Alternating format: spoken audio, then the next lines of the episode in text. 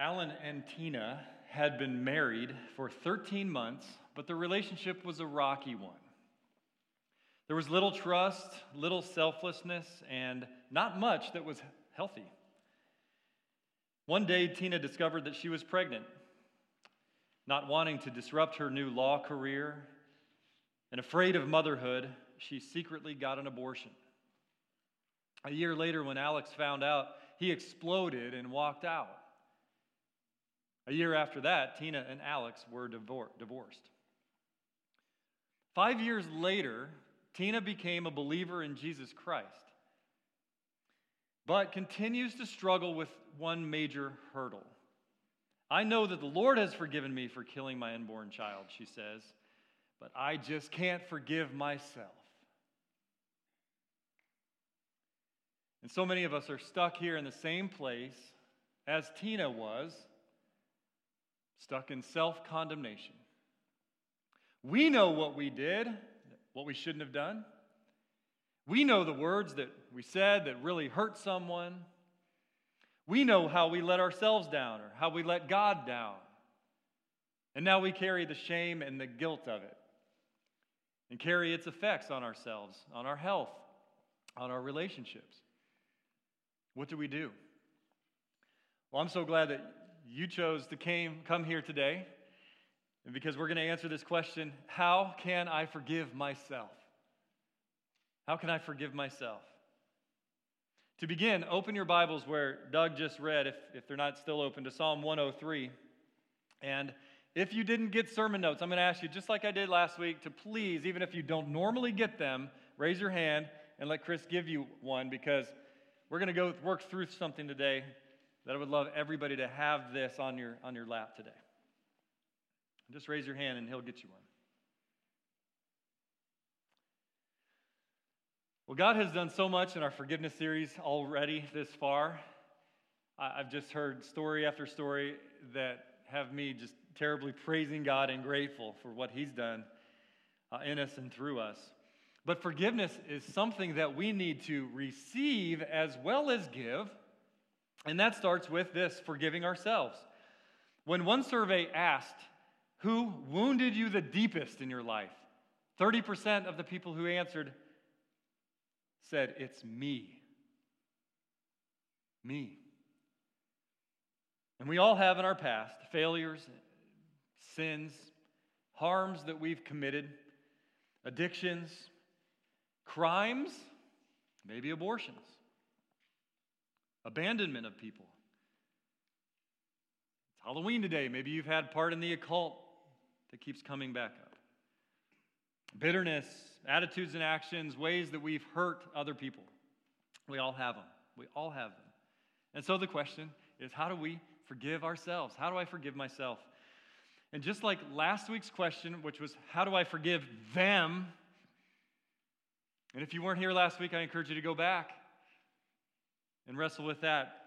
But just like we approached that topic last week, we're going to approach this, this the same. We have one overarching question How do I forgive myself? And to answer that, we are going to answer by looking at Scripture's answer to several other questions. So you'll see those on your notes and on the screen. The first one of five questions today that we'll a- answer on our way to answering our big question is this Is it biblical to talk about forgiving myself? This is the right place to start with this subject because guess what? There is no verse in Scripture that says directly to forgive yourself. Okay? That's significant.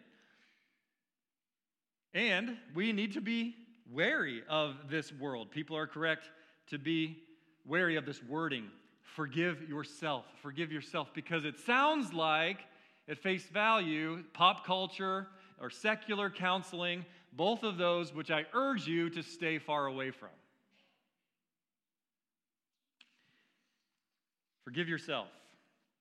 Biblically, as we study the atoning work of Jesus Christ on the cross, we see the necessity, hear this, we see the necessity of coming to complete awareness and full acceptance of Jesus' forgiveness and to fully obey Jesus' command to forgive everyone without limit 70 times 7.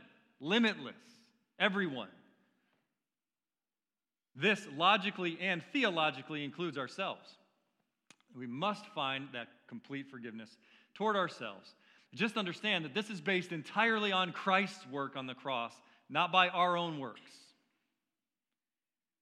Got that? Not our own efforts. This isn't our own self help. You see, the true gospel is that, listen, the true gospel is that we are wretched sinners and God's grace is amazing. Amen? Amen? The American gospel today is that we are amazing and that God should want to give us what we want. That's a, that's a false gospel. And it doesn't, it doesn't answer the question. It doesn't set us free. Jesus sets us free. And when he sets you free, you are free indeed. So get this right. This is about Jesus' works, not ours. But the fact is that the fact is that we Christians often just never enjoy the fullness of a clear conscience that we are free to enjoy. And the devil has a victory in your life. We don't want that. When we hold on to guilt and shame from the past, that scorns Jesus and his gospel that set us free. So we're overcoming that today. Now consider Psalm 103 with your Bibles open there. We were created to worship God. Why do we exist? One of the overarching questions of human humanity. We were created to worship God. We have a soul that longs to know its creator and worship God. We were created to worship God. When we wrestle with guilt and shame in the past, that stifles our worship of God. It like throws a wet blanket over our fire of worship for God, why we were created. So we want to remove that blanket today. And God, will, God, God willing, He will allow that. He has certainly, by His grace, given us the power and truth for that. Let's look in Psalm 103. Grasp this scripture. We have a God given right to be free from all guilt and shame through His forgiveness. Psalm 103, starting in verse 1 and 2, I just want to repeat this scripture. Blessed, bless the Lord, O my soul, and all that is within me. Bless his holy name. This is uh, full surrendered worship. Bless the Lord, O my soul, and forget not all his benefits. Let's see what the first benefit is. Verse 3 Who forgives all your iniquity. all your guilt.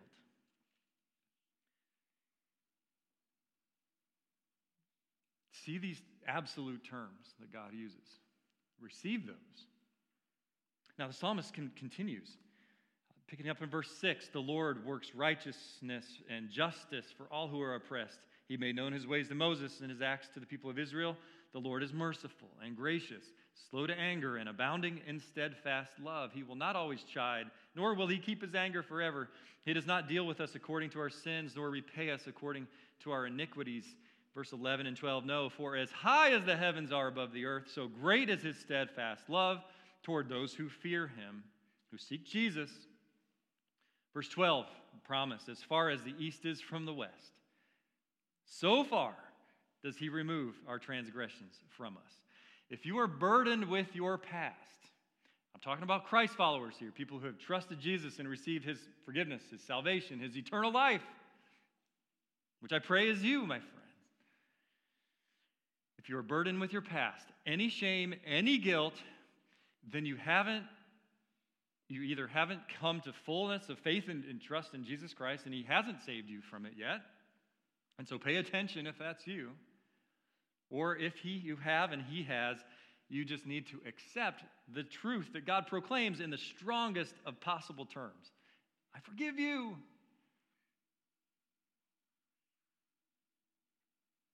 We must find that freedom in His forgiveness and be able to forgive ourselves today. And today you can. That's question number one. This is absolutely biblical in those terms. So let's look at question number two and the story and the example of the Apostle Paul from Scripture. This is my personal biggest Bible hero, the Apostle Paul. His life is a testimony to this very truth. Let's see it as that. So, question number two what must we forget? The past. We must forget the past. Let's begin this victorious statement that Paul writes to the Philippians in chapter 3, and then consider his past as he wrote these words. Philippians 3 13 and 14. Hear this. He writes to the church in Philippi this is how God sovereignly uses his holy scripture, spirit filled, living, breathing word of God. He's speaking to you.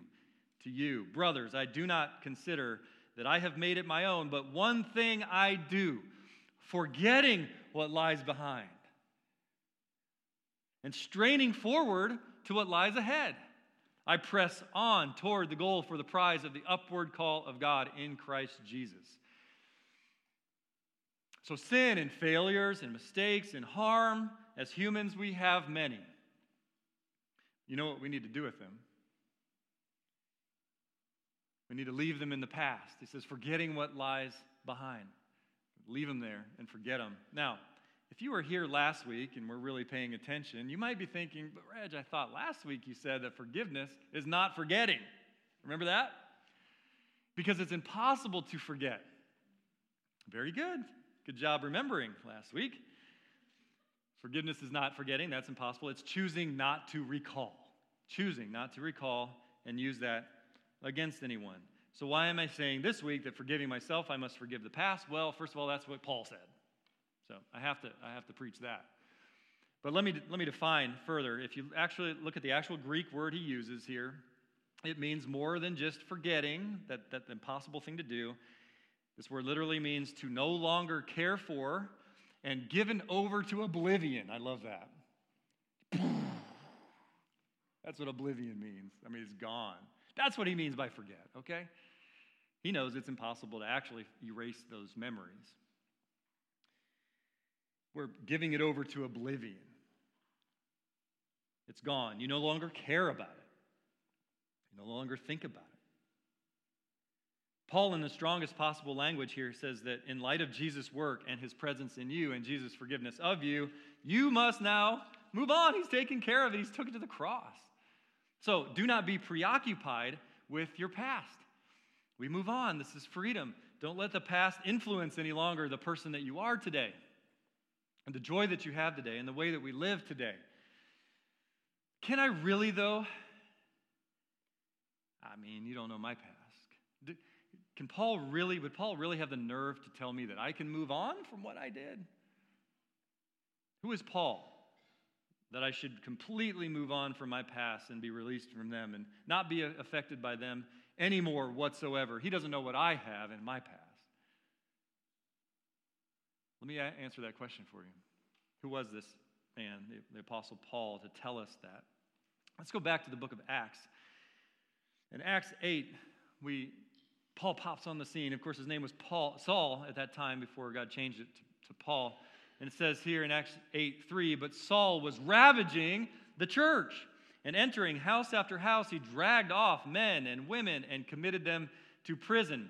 Then Acts chapters 22 and 26 and other places in his writings in the epistles tell us more about Paul's life before conversion, before being saved by Jesus. It was one of sin and terror against Christians. Yes, he would travel around kicking in doors, finding Christians, dragging them out, either throwing them to prison or killing them, executing them.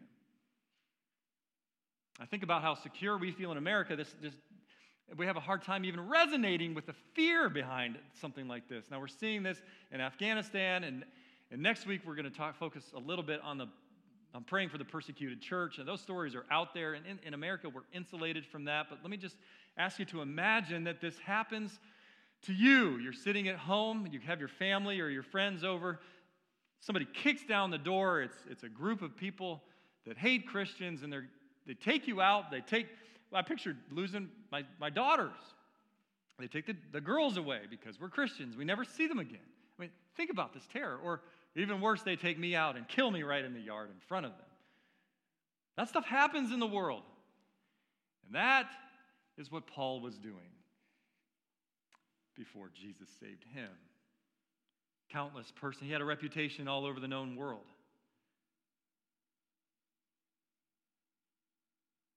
You think maybe when Paul comes to Christ and he has all that in his memory, maybe he would have a little bit of a hard time forgiving himself, moving away from these awful things that he had done to people.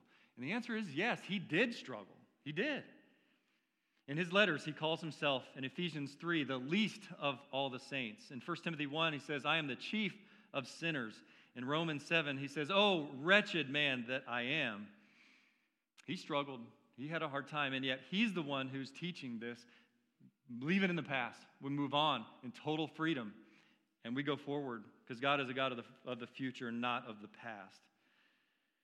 He is the one teaching the infinite power of the gospel to do all that the infinity of God's grace that allows us to enjoy with a clear conscience the forgiveness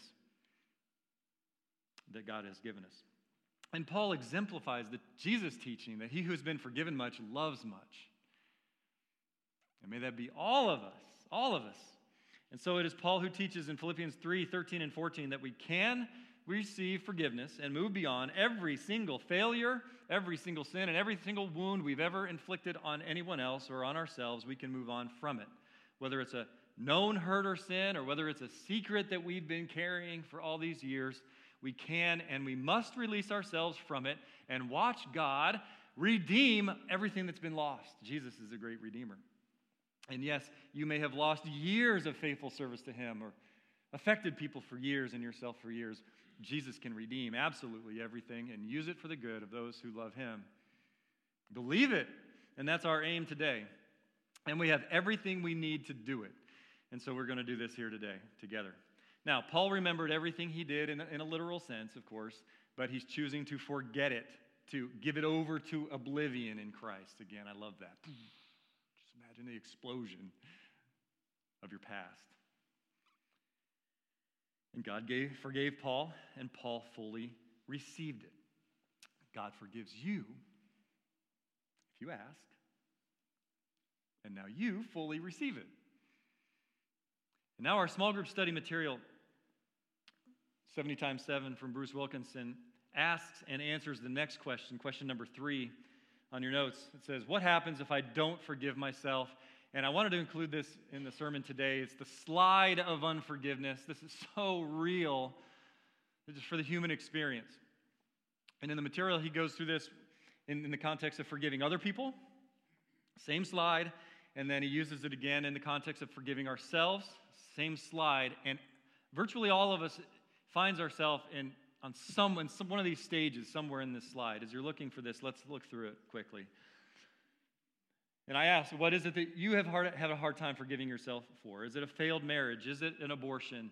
Is it failures in raising your kids? Is it hurting your kids? Maybe you've hurt people at school, betrayed the trust of a friend, and lost that friendship forever. Maybe it's financial mistakes that you've made and you're so far buried. Maybe it's violent acts that you've made with your hands or a knife or a gun. Sexual actions and addictions and Maybe it's lies that have caused great harm or molestation. You're like, God, I can't tell anybody about that. God can never forgive me about that. Or adultery, abusive behavior, abandoning someone who is depending on you and you can't get that time back. Very few can hear a list like that without identifying and thinking of something in that list or related to it. So I'm talking to everybody here. Here's the slide of unforgiveness that we find ourselves in. You're likely going to find yourself somewhere on this slide. The first stage is unforgiveness. You've done a terrible thing, you have that in your past, and it's really bad. And you, it's that thing that you hate to think about. And you have flashbacks about what you've done, and it causes great pain and regret. And in your mind, forgiveness, this complete freedom that I'm talking about, it hasn't been an option. If you don't do anything with this, guess what? It doesn't just stay there, it slides. And the next stage is anger toward yourself. How could I have been so stupid? So bad. I thought I was better than that. These are some statements of someone who's angry at themselves. And that anger is mixed with depression. And like a volcano, this leads you to erupt in anger toward everybody else. And if not dealt with, this ends up Uh, sliding to stage three, and that's bitterness toward yourself. Now you change from that anger to you can become hard and sullen and withdrawn. You can find yourself not liking your life, not liking your spouse, your job, your church, your neighbor, and so on. You're bitter. And to treat this internal distress, you start to consider sinful activities and inappropriate relationships to give you comfort from your torment. But those only mask the problem for a little while. If you don't get help, it slides into stage four, and that's slander against yourself. Now you're looking down at yourself. I'm not worthy of anything. I'm stupid. I'm damaged. I'm a failure. And people here have a habit of saying those things toward other people as well. It doesn't stay there. Stage five is resentment toward yourself. It's, it's one thing to resent others because you can avoid them, but when you resent yourself, you can't you can never get away from yourself. It's always there. What a what a trap, what a jail. Addictions become rampant in this stage pornography, alcoholism, drug abuse, sexual abuse, adultery, prescription drugs, anything to distract yourself from yourself. You may be in that stage right now. You won't stay there either if you don't deal with it. Hatred is the next thing hatred towards yourself. And by the time that you've made it to this stage, you're convinced there's nothing good about yourself anymore. You're unlovable, you're incompetent, you can't stand to be by yourself, yet you don't feel worthy to be by anybody else. You're tempted to practice self destructive behavior as penance, but the payment is never made in full. Or promiscuity. Who would ever want me except for sex? It's so heartbreaking that people get this far. But there's one stage further. And that's stage seven vengeance toward yourself. You inflict self punishment, self harm. You can't cope with any success on any level because you're not worthy of succeeding. So you practice self sabotage. You get fired from your job, spend yourself into terrible debt, you break any healthy relationship time and time again. You may experiment with destructive behavior like eating disorders, cutting yourself, thinking suicidal thoughts. And I am torn emotionally because so many people are here on any of these stages.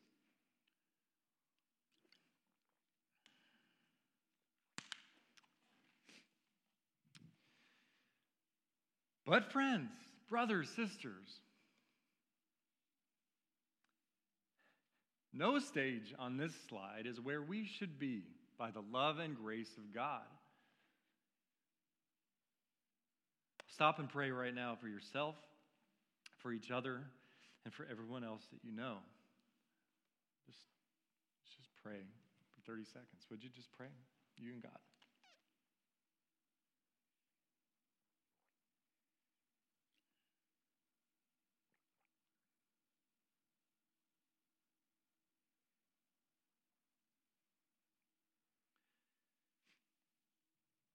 Pray for that by the power of Jesus, it's time to be released.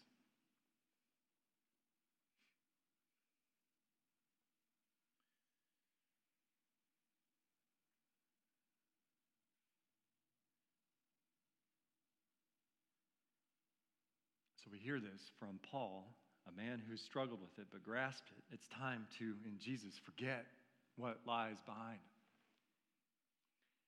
And question four what then do we remember?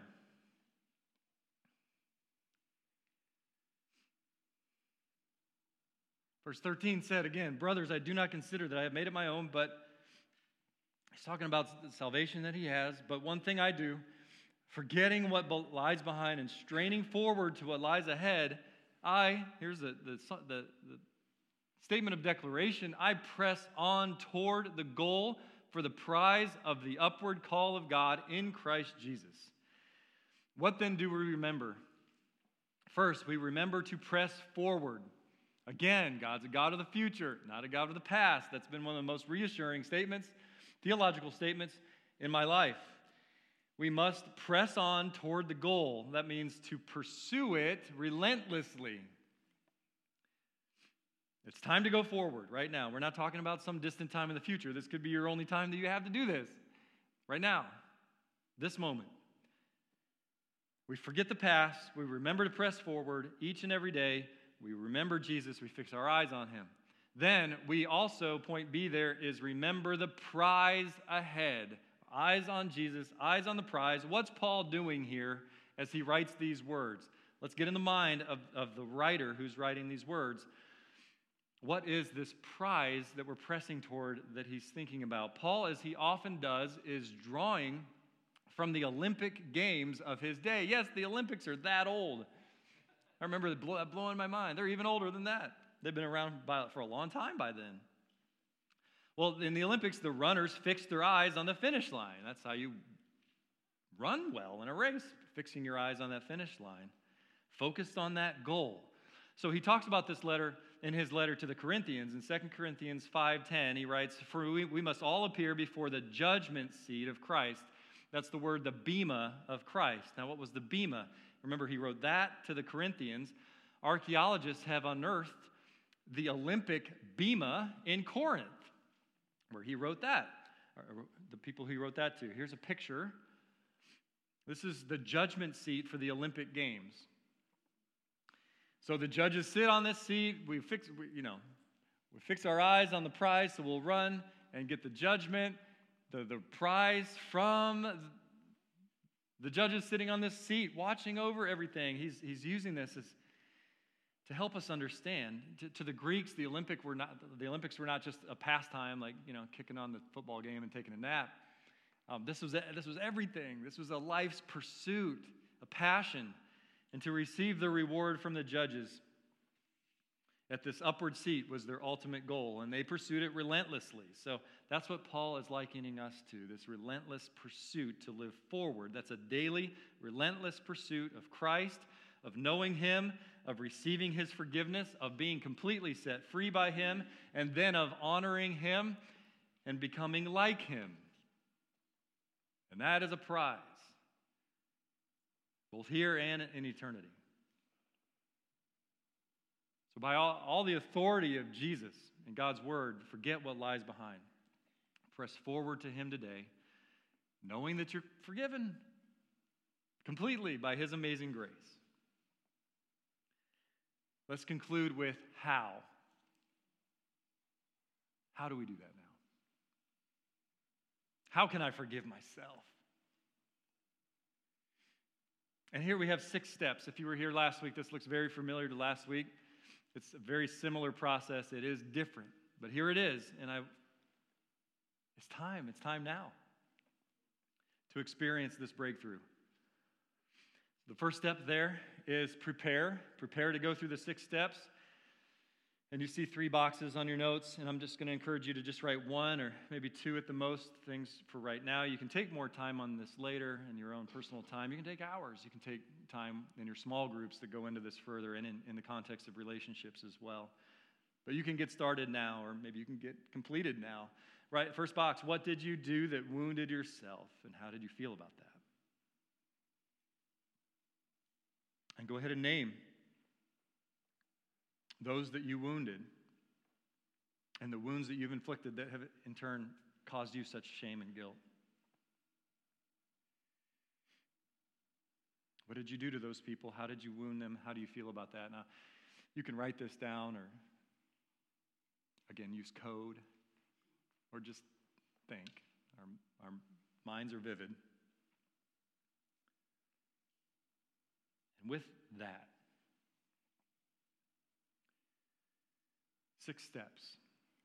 Step one open your heart to forgive yourself. You've heard the biblical truth. You know the cost that Jesus paid for this. You know how he views you.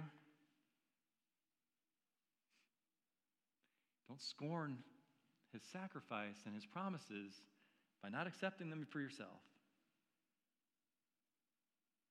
Don't destroy your life and your witness any longer. Open your heart to forgive yourself. If your heart has been closed tight from a willingness to forgive yourself, it's time to open that door right now.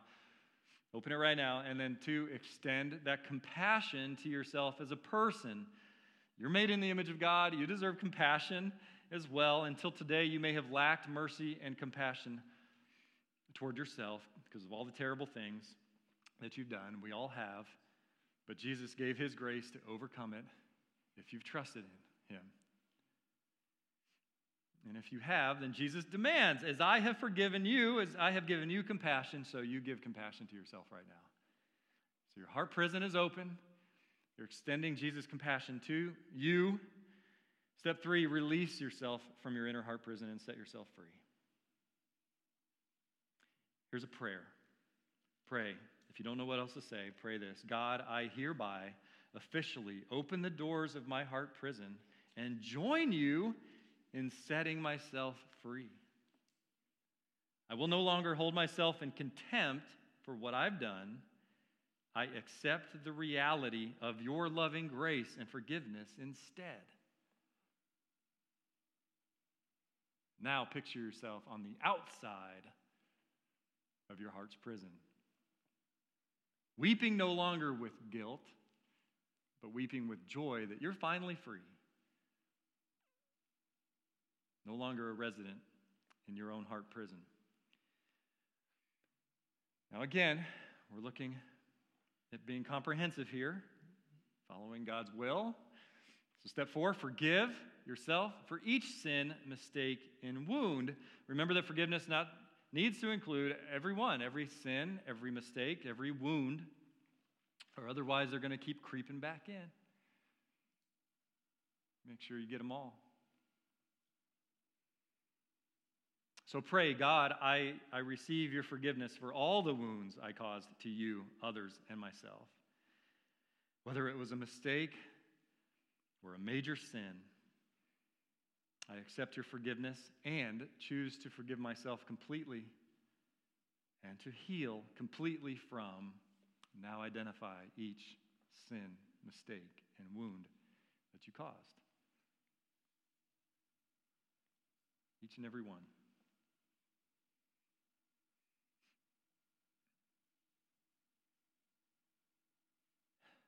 Now, this is a good feeling at this point.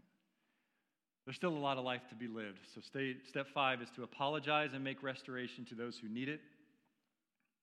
Here's a prayer to get you started. Again, if you don't know what else to say, say this to God right now God, in humility and as appropriate, help me to help the people I've wounded forgive me and release me from any and all debt and trespasses I committed. We're asking for God's help here as we go forward with this with this freedom and, and what it means to our lives. Now, if you need to, now go back to last week's message and review what we learned some wisdom about when you should and shouldn't approach somebody that you've heard in the past.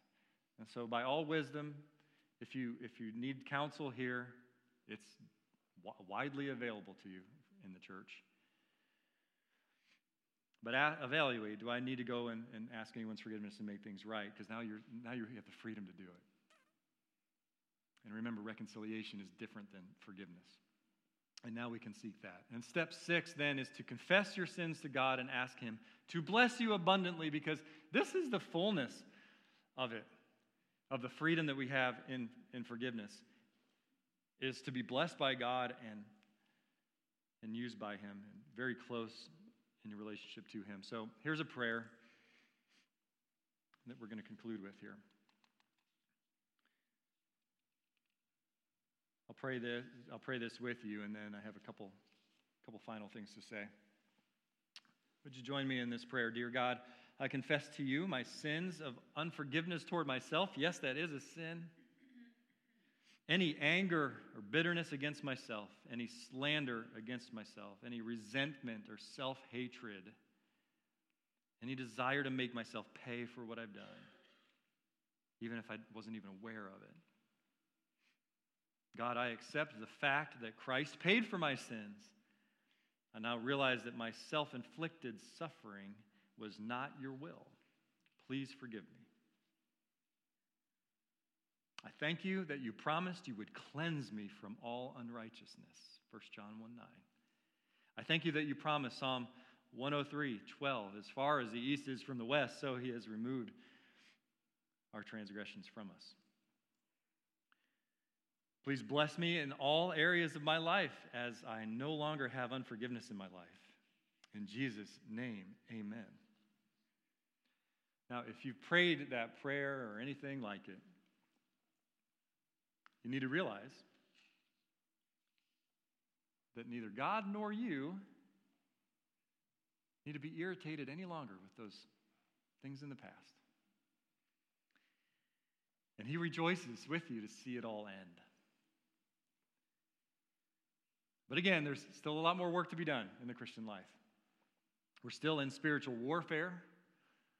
We still struggle with bad habits, addictions, temptations, and those sins that so easily entangle us, and we all have those.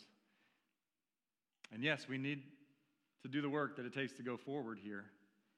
Uh, for just a couple of examples, in the Conquer series for men, we, the men learned how, to, how pornography's addictions impact, take your, for your brain to heal from those, from those chemical addictions from that habit takes two to five years to repair your brain physiologically. So there's work to be done.